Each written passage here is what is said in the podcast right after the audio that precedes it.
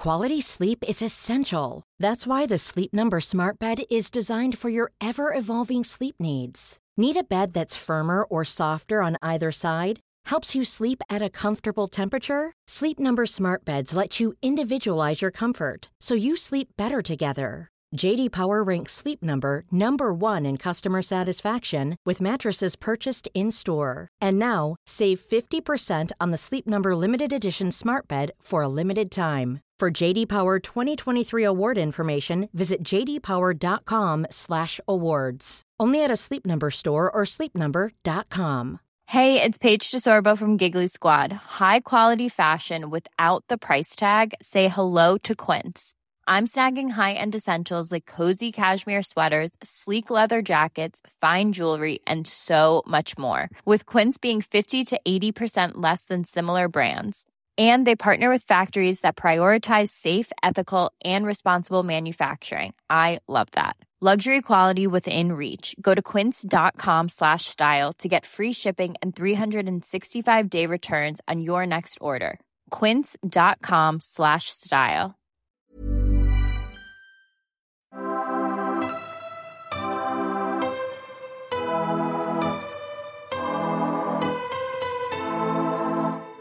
From Brevity Studios in New Zealand, I'm Ryan Wolfe, and this is Guilt.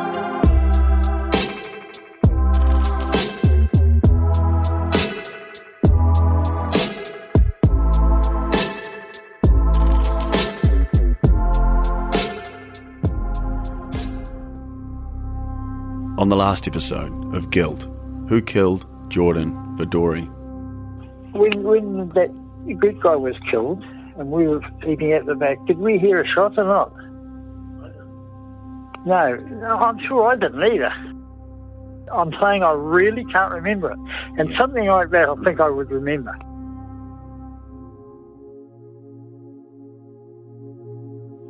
Wow.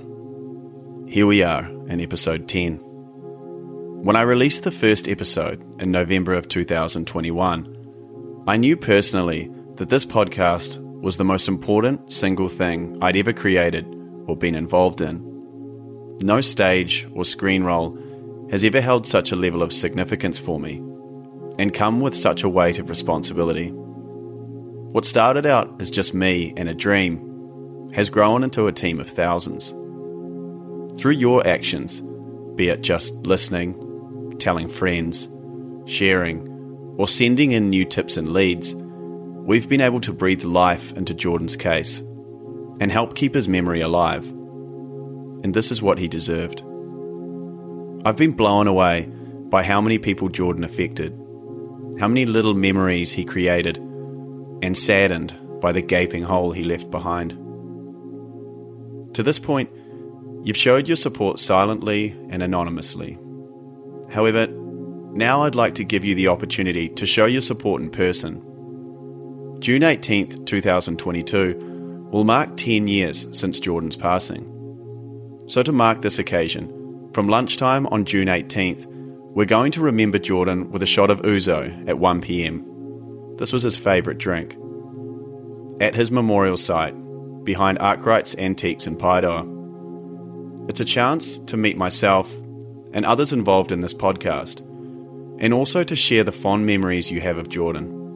Or perhaps just to pay your respects privately. Coromandel FM will be setting up their mobile site and will be broadcasting from the location. At 3 a.m. of that morning, we will be releasing the final episode of this season of Guilt, which will break down all the facts we've covered, and finally, introduce a new theory as to what I believe happened to Jordan that fateful morning. For all the details of this memorial, you can go to our Facebook page, Brevity Studios NZ, my Instagram, Ryan Wolfe NZ, or our website, TheGuiltPodcast.com. I hope to see you all there. And with that, episode 10, the penultimate episode. Let's get into it. As you can probably imagine, I get a lot of tips. While I give every tip the time it deserves, there are some which only a brief amount of investigation proves are obviously not credible. These are normally one-off out of the blue type leads. Most of the tips I get, you never even hear about. However, the ones that really stick out to me are when I have multiple tips come in, focusing on the same theory or person. These ones I have to pay some attention to. And there seems to be one particular rumour or name that occupies the private corners of pubs and garages of Paeroa. For the purposes of this podcast, I'm going to refer to this person as John. The first tip I received about John piqued my interest, but didn't hold a lot in the way of fact. These are their words, not their voice. Sometime after Jordan's murder, John had apparently left for Australia. He's a loose weapon. He came back and was working at a farm job, and it's around then, pub talk, I think that someone had thrown his name out there. Don't get me wrong, they're a good, well-respected family, but John's the wild card, and I don't know how he could be involved, but one of those names that keeps getting thrown around. After I got this tip, I put it in my "I'll look at this later, but I've got more important leads" pile, and moved on. And there it sat, until recently I received a phone call from an existing source, saying they had someone who wanted to speak to me privately, off the record. They knew who was involved in Jordan's murder, but would only meet in person. I was given a time and an address, and a few days later, I was swinging open a large gate.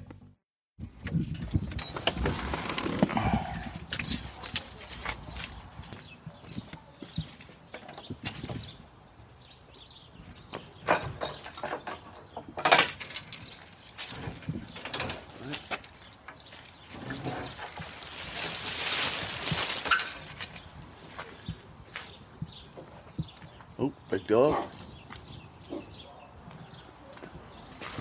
Hello?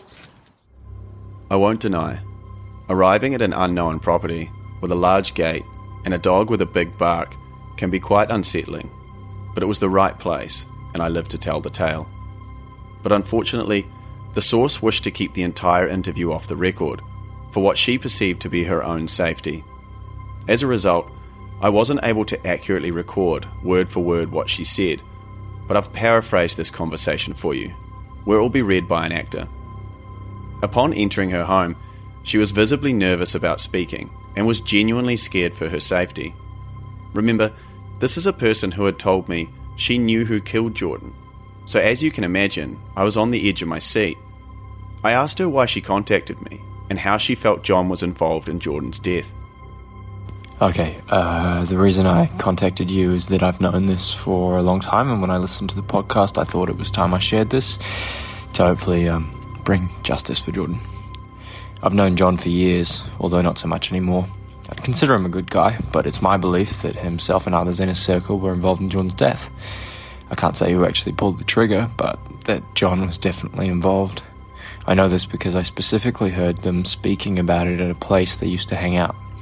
They don't know, but I heard they spoke of taking Jordan for a boot ride, where he was shot, before being dropped back where he was found. My understanding is the reason they did this was because Jordan had done something he shouldn't have, and this was payback. If they find out I was speaking to you, I think they'd take care of me too.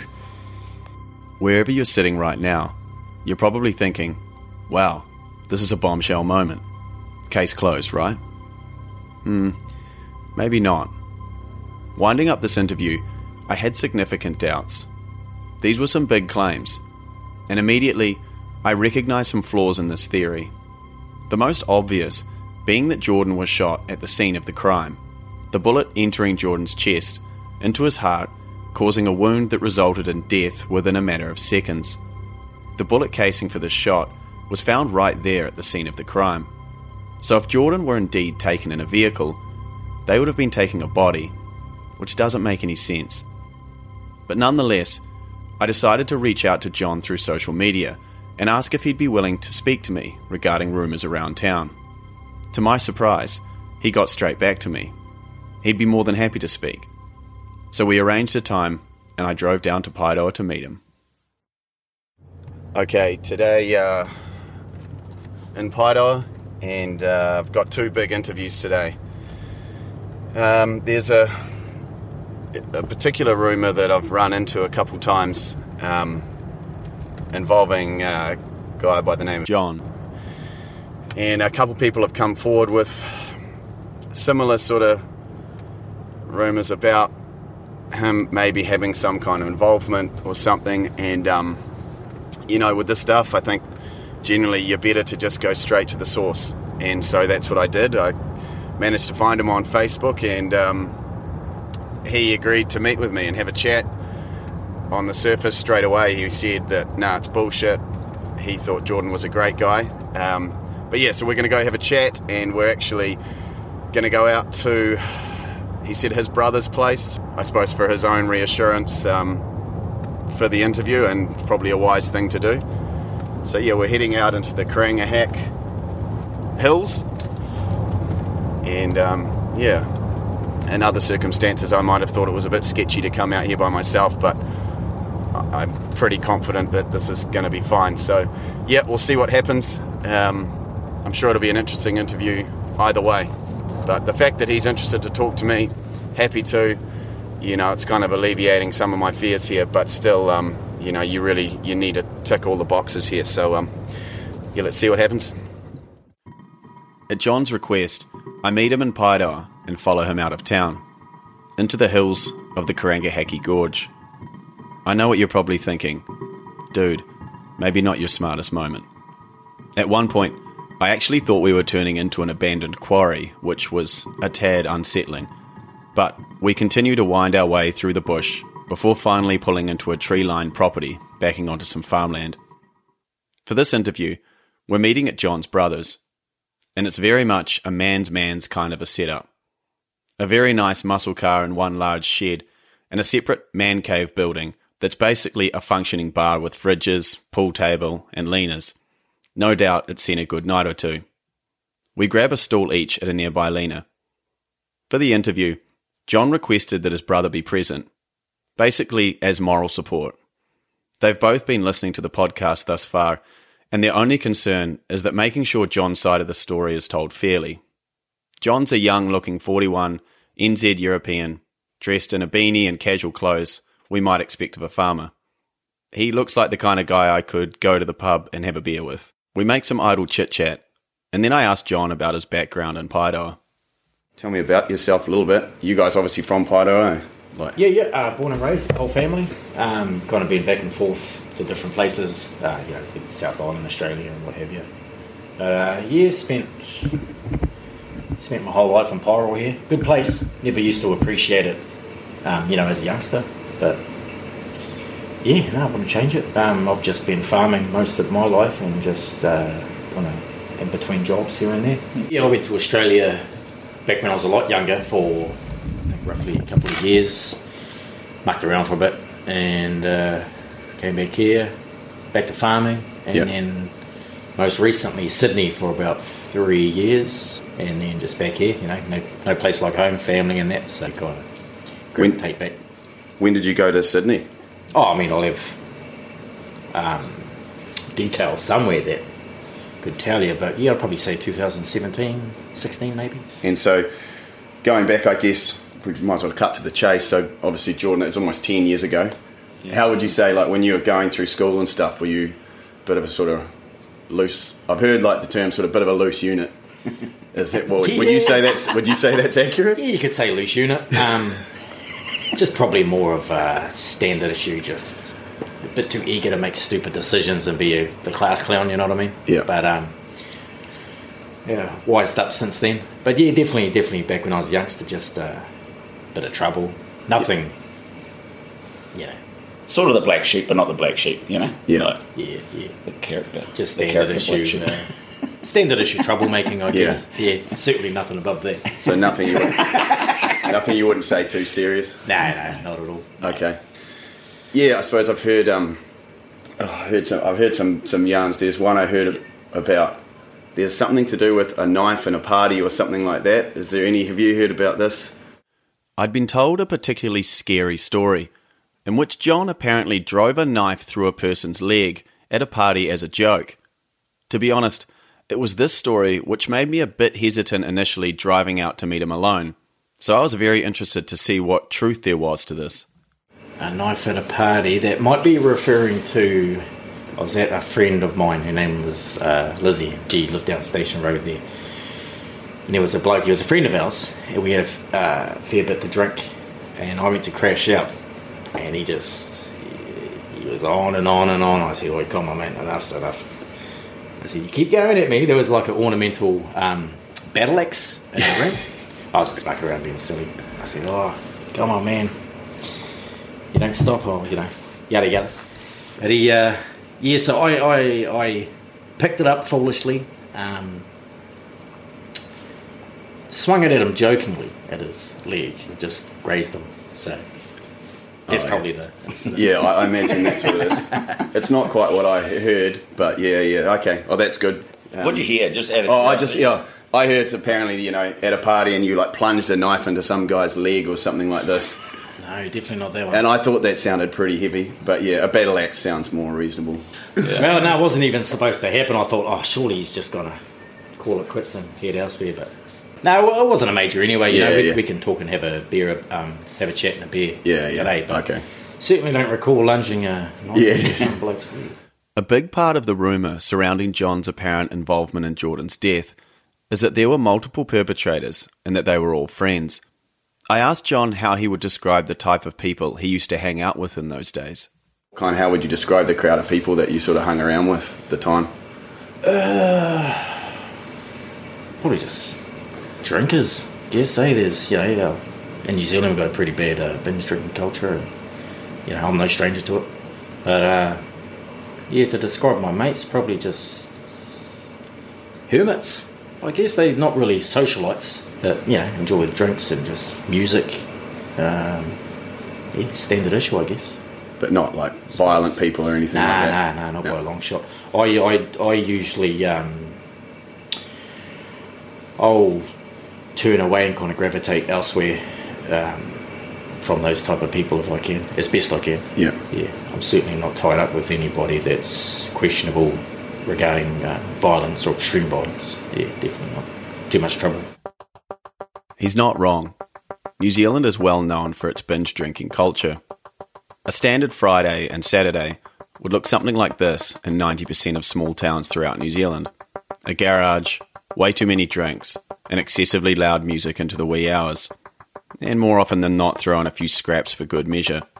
So John's description of his friends isn't ringing any alarm bells, but I also can't exactly expect him to throw them under the bus either.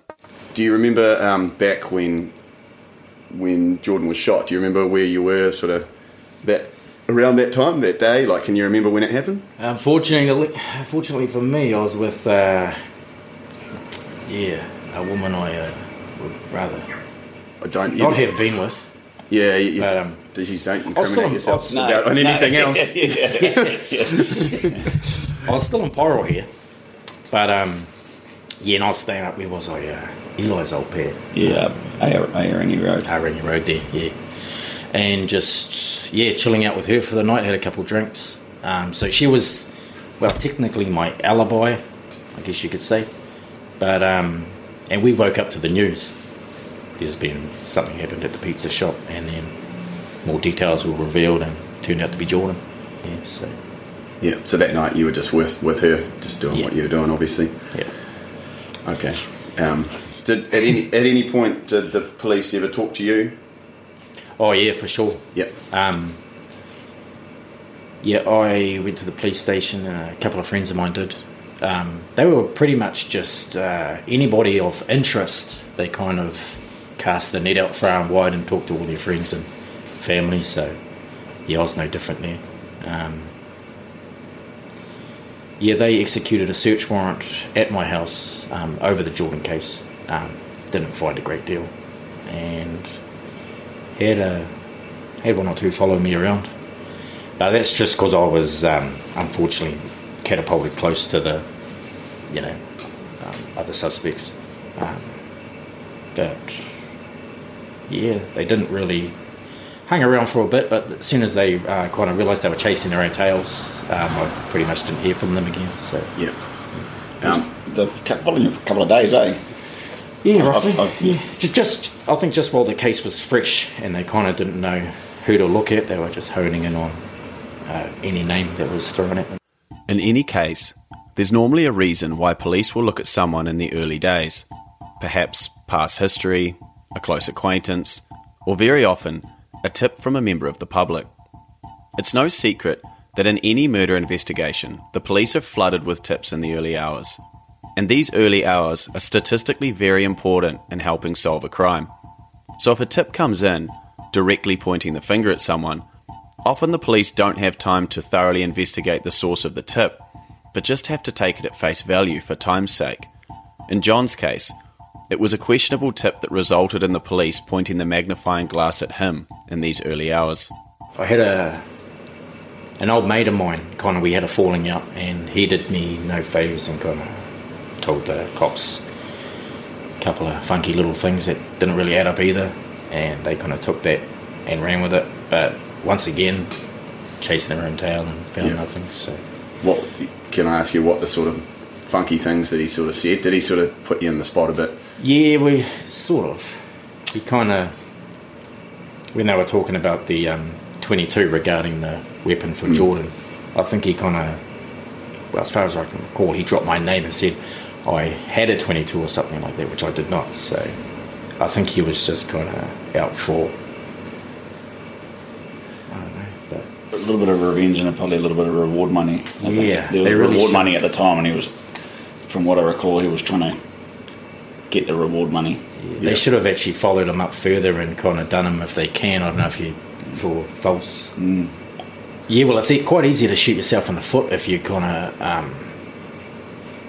you're familiar with the case and all the rest, and you've had nothing to do with it, obviously. But then if you word something wrong, it can certainly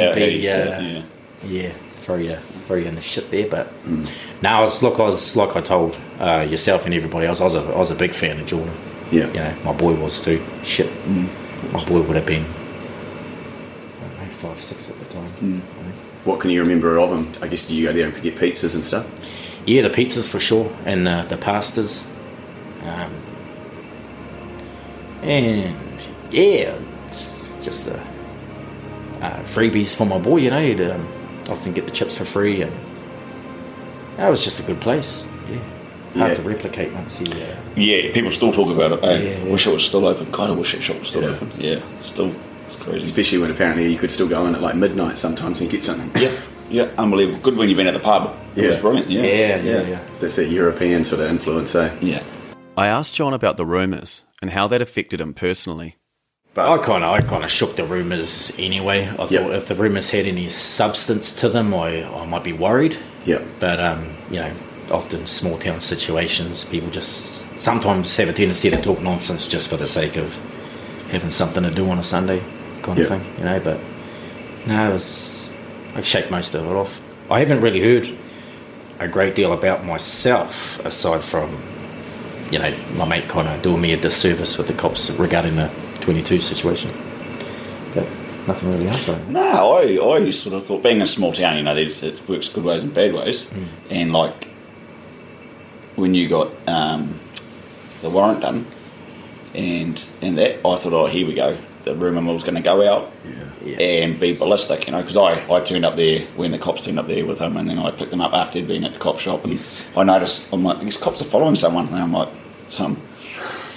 And I thought, oh, here we go. This is, the rumour mill's going to start, you know, great, because we were all sort of well-known in town, whether for good or bad, and just nothing came of it. That was it, which was really good. Yeah, yeah. I thought, oh, here we go. You know, they have to sit and defend that, and there's just nothing at all. Yeah. Unfortunately, in this case, the fact that I'm sitting having this interview shows that, at least to some extent, the rumours are still there. The reality is, people are more likely to talk about you than to you. Like, you can say, hand on heart, no one you know or you any involvement in anything to do with Jordan's death or anything? Yeah, well, I'm pretty... I kind of pride myself on the old body language, and if I was hanging around people that had recently committed murder, you can pick up the signals. Sure. Yeah, I was quite shocked with how close I came to everything, being catapulted almost to the top of the inquiry list, and I'm thinking, how the fuck do I convince everybody that I had nothing to do with fucking killing poor old Jordan there? Some people were like, oh, no, look, you wouldn't have done it. Even mum, actually, when the cops were following me around, she sat me down, she goes, you had nothing to do with this, eh? For fuck's sake. I was fuming. She goes, it's just that last couple of weeks you've looked a bit shit. You know, you look shitty and you look depressed and all the rest. Fuck yeah, no.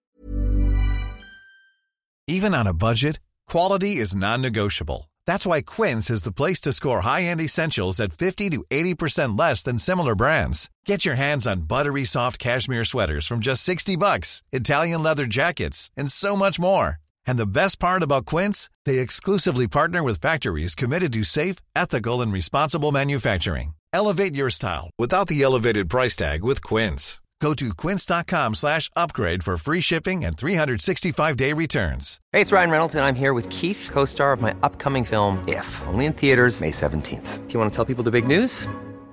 All right, I'll do it. Sign up now and you'll get unlimited for $15 a month and 6 months of Paramount Plus Essential Plan on us. Mintmobile.com/switch. Upfront payment of $45 equivalent to $15 per month. Unlimited over 40 gigabytes per month. Face lower speeds. Videos at 480p. Active Mint customers by 531.24 get 6 months of Paramount Plus Essential Plan. Auto renews after 6 months. Offer ends May 31st, 2024. Separate Paramount Plus registration required. Terms and conditions apply if rated PG.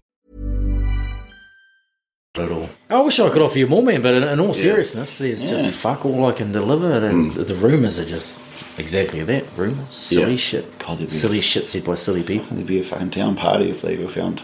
Oh, got someone for it, mate. I tell you, it'd be fucking so good. Well, it's coming up 10 years, and I remember one of the cops when I was coming back from the police station, too. He was a real pushy cunt, eh? He goes, we pulled into the bakehouse, his mate was grabbing something. He leans over to me in the back seat and he goes, mate, holding on to something like this, it's big. You know, he goes, I was speaking to a bloke not so long ago, he fucking broke down and he actually said that he felt better after it. I said, I'm not telling you fucking anything because I didn't do anything. But this guy was adamant. I was like right then and there about to be like, all right, fuck. I'd have mates come around for a coffee, what are you doing? Cops are chasing me, man. Oh, fuck, hey, you're a bad motherfucker. Yeah. Can I get a selfie? A bad motherfucker, for sure. I'd certainly be cautious around ornamental battle axes, and it might be wise to hide your girlfriend around John. But was he involved in Jordan's murder? No. He's since provided me with the name of the girl he was with that night, and it checks out. The reason I've included this interview and this lead is because I know for many locals, John's name has always been hovering around when it comes to theories on Jordan's murder. And when I started this podcast, my goal was to remove the rumour. And I'm very confident after meeting John that he has no connection.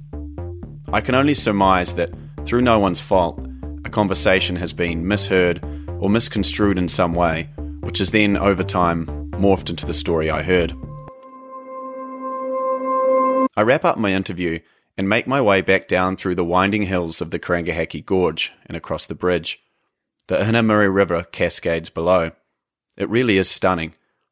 An easy place to get rid of a weapon, I think, as I cross the bridge. The sun is quickly going down, though, and I still have one more interview today. This is an interview I've been hoping for since the beginning of the podcast. Initially, she declined to be formally interviewed, but over time became more open to the idea. Until recently, she finally said yes. Her name is Tatiana, and one of the main reasons she had declined was that even now, almost 10 years after Jordan's death, it was still too raw for her. She had been a huge part of the running of Mykonos Pizza, and almost considered Jordan a father figure. Our initial place for the interview had to be changed last minute, so we meet at the famous L&P Café at the northern end of Paeroa, which is well worth a visit if you're on your way through. But I apologise for the background noise. Tatiana is still only in her mid-20s, despite the fact that Jordan's death was almost 10 years ago. She's slim, pretty, and carries herself with a warmth and friendliness. I get the sense that, despite her small stature, this is a girl that grew up quickly and doesn't suffer a fall. I know this interview is going to be hard for her, and I can already sense the emotion hovering on the edges of her eyes. I can sense that general chit-chat probably isn't her cup of tea, at least not today. So I get straight into it and ask her how she came to work at Mykonos. For this interview, Tatiana is supported by her mum, who sits on the other side of the table, and who also worked for Jordan for a time. This interview is very emotional for both of them. Tell me about how you came to work at Mykonos and... my mum used to work with him as well, with Jordan, and before that her sister Jodie worked with him as well, so it was almost like a family business. As soon as my auntie was one of his first staff, so yeah, it was just kind of went. As soon as I think I was just gone 13 when I started in the kitchen with him, dishy, and then it just stuck. I was there probably 3-4 nights a week until the night before he died. Yeah. Yeah. How old were you when? I was just 16. Oh yeah. 16 and a half ish. Oh, that's a good work ethic for 16. I try to think what I was doing when I was 16. It was more about if you want things, you have to buy them yourself. So go get a job. So I started off dishy, obviously, because I was underage. And then it kind of worked. I just worked my way from the sink through prep, everything like that. And then I can't remember what he did. But I think he burned himself, or he cut his finger, when he was making that stupid shit outside. Yeah, and sliced his finger open, so there was no one to make pizzas. So that was when he taught me how to basically do everything else. I was out the front making his pizzas for him, and I was one of the only people he actually ever showed how to make his pizza. Well, yeah. Yeah, and that was only with his eyes over me, nope, that's too much, nope, that's not enough, nope, you're not doing it right, and I'm okay. But yeah, so by the end of it, I could do everything in there, yeah. So when you say he had a bandsaw outside, because he actually had a workshop. Oh, I wouldn't call it a workshop, it was just a pile of shit, but... making bits and pieces for the restaurant. Yeah, just when he was bored, he'd go and make shit. And cut things and find something that he liked part of, so he'd just cut the rest of it off. It was a mess. Jordan was well known to be very hands-on in terms of making pieces of furniture and other bits and pieces for the restaurant, and as he lived directly above the store, his workshop, so to speak, was right out the back of the shop, so it was commonplace to see him tinkering away on something out the back. How would you describe Jordan's character if you were going to? I know, that's all. Take your time. Tatiana's eyes suddenly well with tears, and she turns to look out the window. The emotion of Jordan's loss, even after all these years, is still so present. Personally, it's a very difficult thing to ask questions you know will bring pain, and it doesn't get any easier.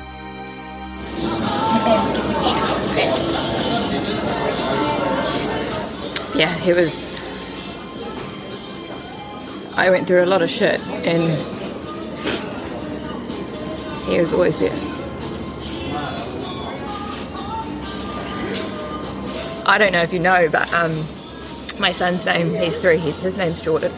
Yeah, so, I mean, that says enough, really. Yeah. He was like a family. Yeah. By the sounds of it, by the end you were almost kind of running the place. Yeah, he would never agree to that. But, but yeah, I mean, if there was ever... Well, there was a few times where he would have to go and do things, and he'd be, go and open the shop, we'll be back in an hour, or I'll be, It was... We just knew each other, so he trusted me, and I don't know if that was really a good thing, but yeah, it was... And did he have that sort of that European yeah, he was crazy. Honestly, if I met him in the street, I would have thought he was just something not quite right, because he was just always so full of energy, and I can count on one hand the amount of times I saw him upset. He was always happy. He was just... He's that person. If he saw someone upset, he would make them happy. Yeah. I had my fair share of growling, but yeah, it was always with the best intentions. Like, yeah, there wasn't a bad bone in his body. And because he was obviously pretty well known for giving pizzas and things to... Yeah.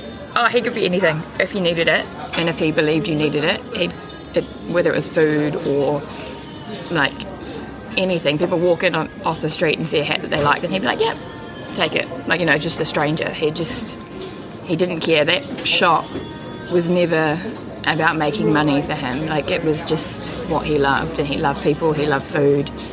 He just did it because that's what he loved. It was never a money-making scheme. The amount of staff we had just because someone walked in the door and said, "Oh, I really need a job," but it's like, "Yep, okay, start tomorrow," and we're all standing at the back like, we're the ones that are going to have to train these people. They're probably going to last a week, but he'd give them a chance. Yeah. Tatiana reiterates the same story I've heard again and again throughout this podcast. Jordan would literally give someone the shirt off his back if they needed it. I asked her to take me back to that weekend. Take me back to that, you know, that weekend. And so I worked, I think it was a Sunday, eh? Yeah. Yeah, and then I worked the Sunday night. And funnily enough, actually, it was something that came up with the police the next day. My partner at the time, we were having like a huge argument till kind of 3 or 4 o'clock in the morning. And it was about 7, 7:15, I think. And he rang me and he said, something's wrong. And he'd gone for a walk in that morning, and he'd walked past the street, kind of like where his memorial place is. He'd walked along the main street and seen that there was police officers and stuff down there, and he said, "Oh, I think something's happened. There's a lot of cops at the back of Jordan's workplace."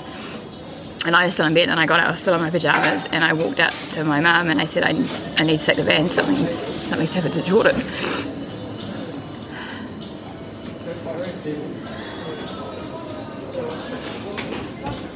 And I got in the car and I drove like the back road by the main area, and I stopped kind of on the corner where the funeral directors was, because there was cops everywhere, and there's a cop waved me over, and they said, "Oh, you can't be here, this is a crime scene." And so I got out of the van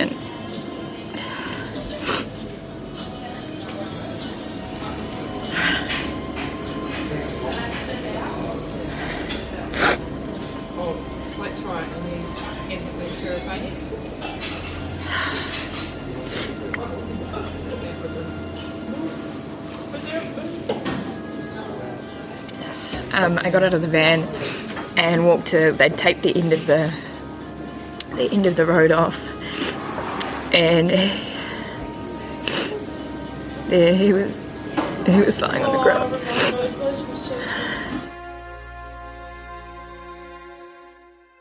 I want to pause for a moment,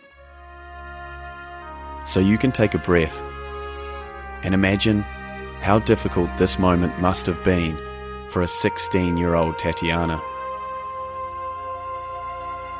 Imagine yourself in that situation.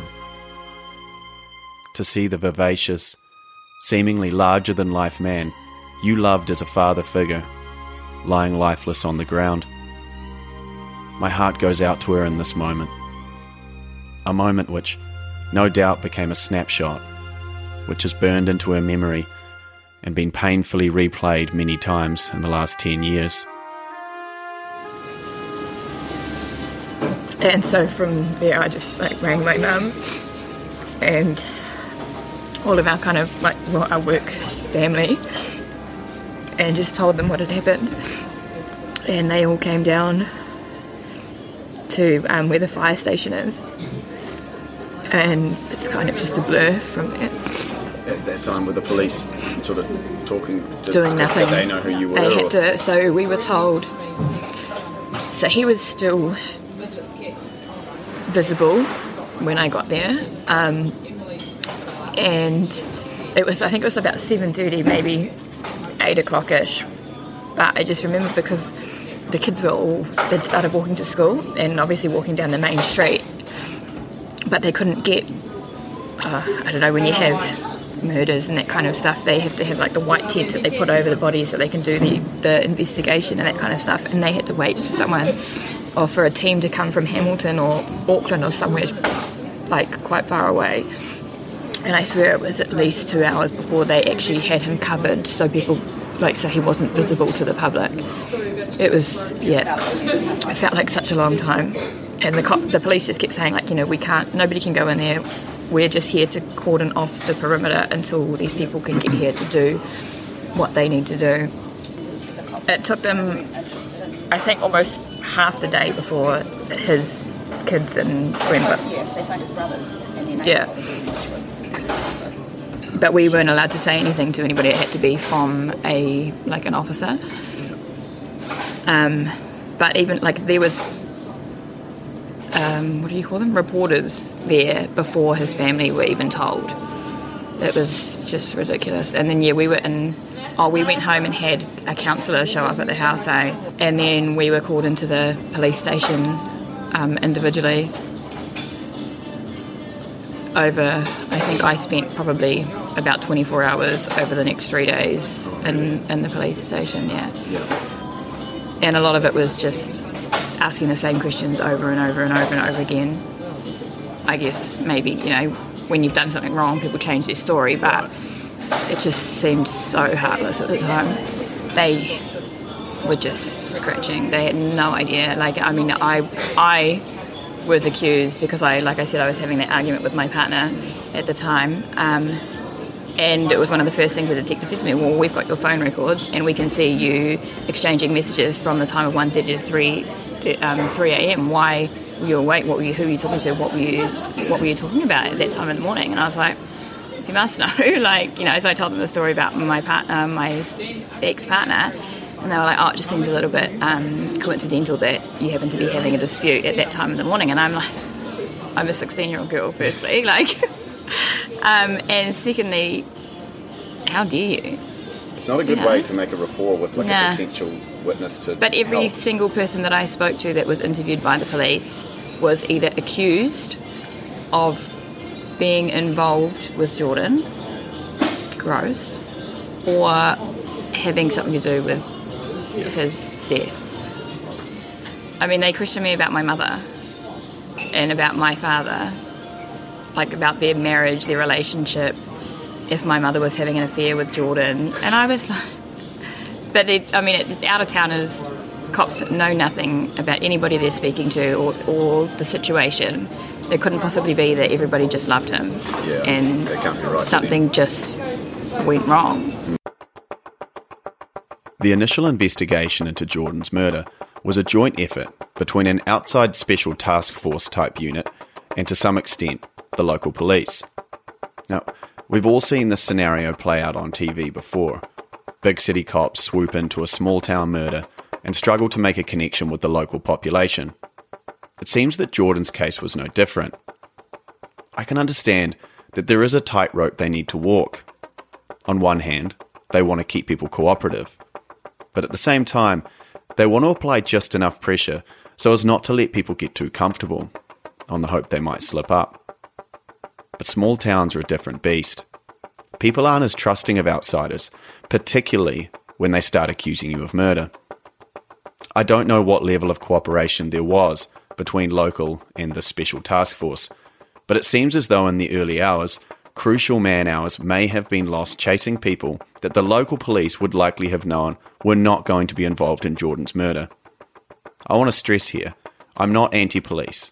I'm not saying they did a poor job, but I've heard this same story from many people, and it does make you wonder about the efficacy of an outside unit taking complete control of a small town case in these crucial early hours. I asked Tatiana about Jordan's neighbours, in particular Linda, and how much she saw of her and the people coming and going from her store. Linda next door and her goings on, like, did you really, I suppose you probably didn't see her much, or? I saw her often enough. I mean, we've always, I'm from here. I'm like born in Thames, been raised here my whole life pretty much. So I've always known who she was. and that she was a bit strange, but there was never any problems. I think her and Jordan have had like disputes about, because he had a few cars out the back, his car parked in her spot and all that kind of stuff, but otherwise she was just the neighbour. Yeah. She'd come over and order pizzas every now and then. Yeah. Otherwise she was, fairly quiet. Linda's store, I understand that she sort of didn't really take people through the front, like they'd go through the back. Yeah, her front was quite often closed, the front of her shop. But, I mean, we had, most of the time, especially when the shop was open, the shop was closed, unless he was outside, his big gates were usually, like, closed and padlocked. So other than the freezer, like the meat being taken out of that freezer, we never really had problems out there, and there was never, other than delivery people, and half of them came to the front door anyway for some reason, there wasn't people out the back that we saw. We know that Jordan had a love of gambling, the horses, and betting on dogs. I asked Tatiana about this and if he ever showed any stress related to this gambling. He loved his horses, and his dogs, and his scratchies, his lottos. Yeah. That was what we would get for Christmas every year, was scratch. I mean, at 14 years, 15 years old, he'd be buying me scratchies and lotto tickets for Christmas, birthdays. But it was never, he never seemed stressed about it, like it didn't ever seem like he was spending an excessive amount of money. It was just something that he enjoyed doing. He just liked it, yeah. So far in my research to date, I'm going to agree with the police. Jordan loved to bet on the horses, or gambling in general, but I can't find any evidence that it was anything more than just casual, and nothing that might be considered serious. As we progress through our interview, we tick off different points the podcast has touched and different theories, and I can tell that there's an element of frustration with Tatiana, that there really just isn't anything that specifically stands out. Other than the earlier stated arguments between Gareth and Jordan in the kitchen, there really is nothing that comes to mind. But this leads me to one last question for the interview. And ironically, this was one of the first questions I had when I started this investigation. Who robbed Jordan's freezers? I asked her if she ever spoke to Jordan about his freezers being robbed. I think I might have messaged you about that. You didn't know anything specifically? No. Did you never talk to Jordan about that? No. It's probably just a coincidental. But you'd have to know that those freezers, because I've seen they were right round. Yeah, they were right in the back of the shop. It's really unfortunate that the place burned down, actually, because you would have been able to get a much clearer view of kind of where everything was before they redid the shop. Just to clarify, the building that was formerly Mykonos Pizza tragically burned down July 2019. The fire is not believed to be connected to Jordan's murder.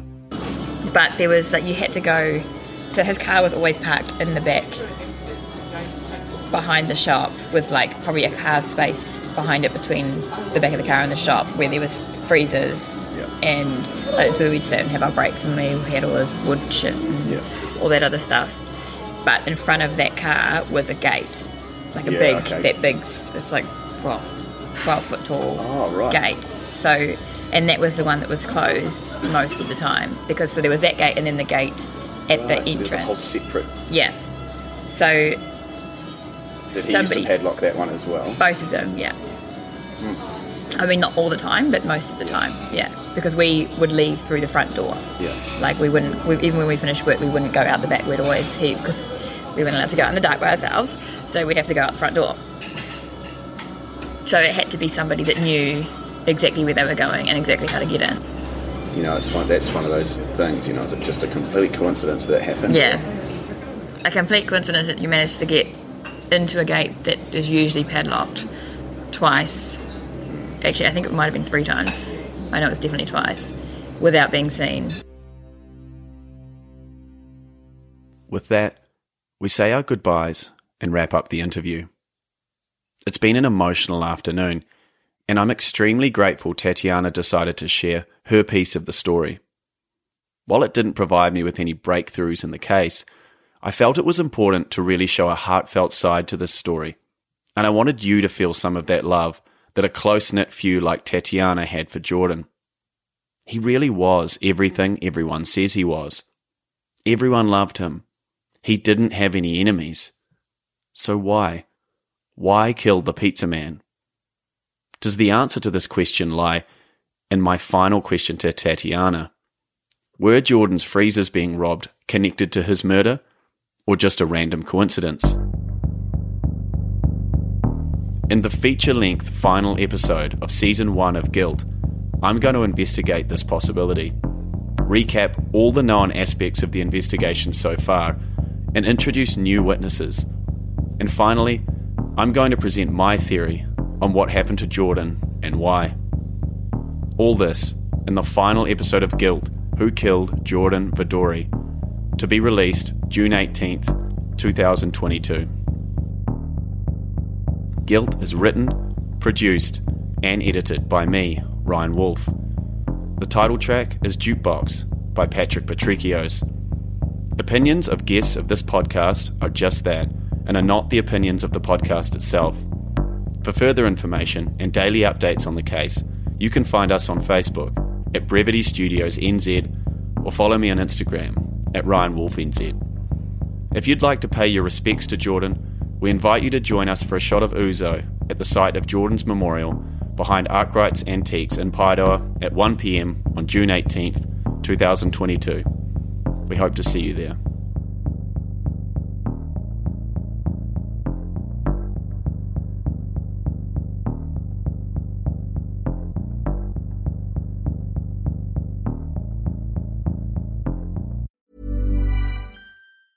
Hey, it's Danny Pellegrino from Everything Iconic.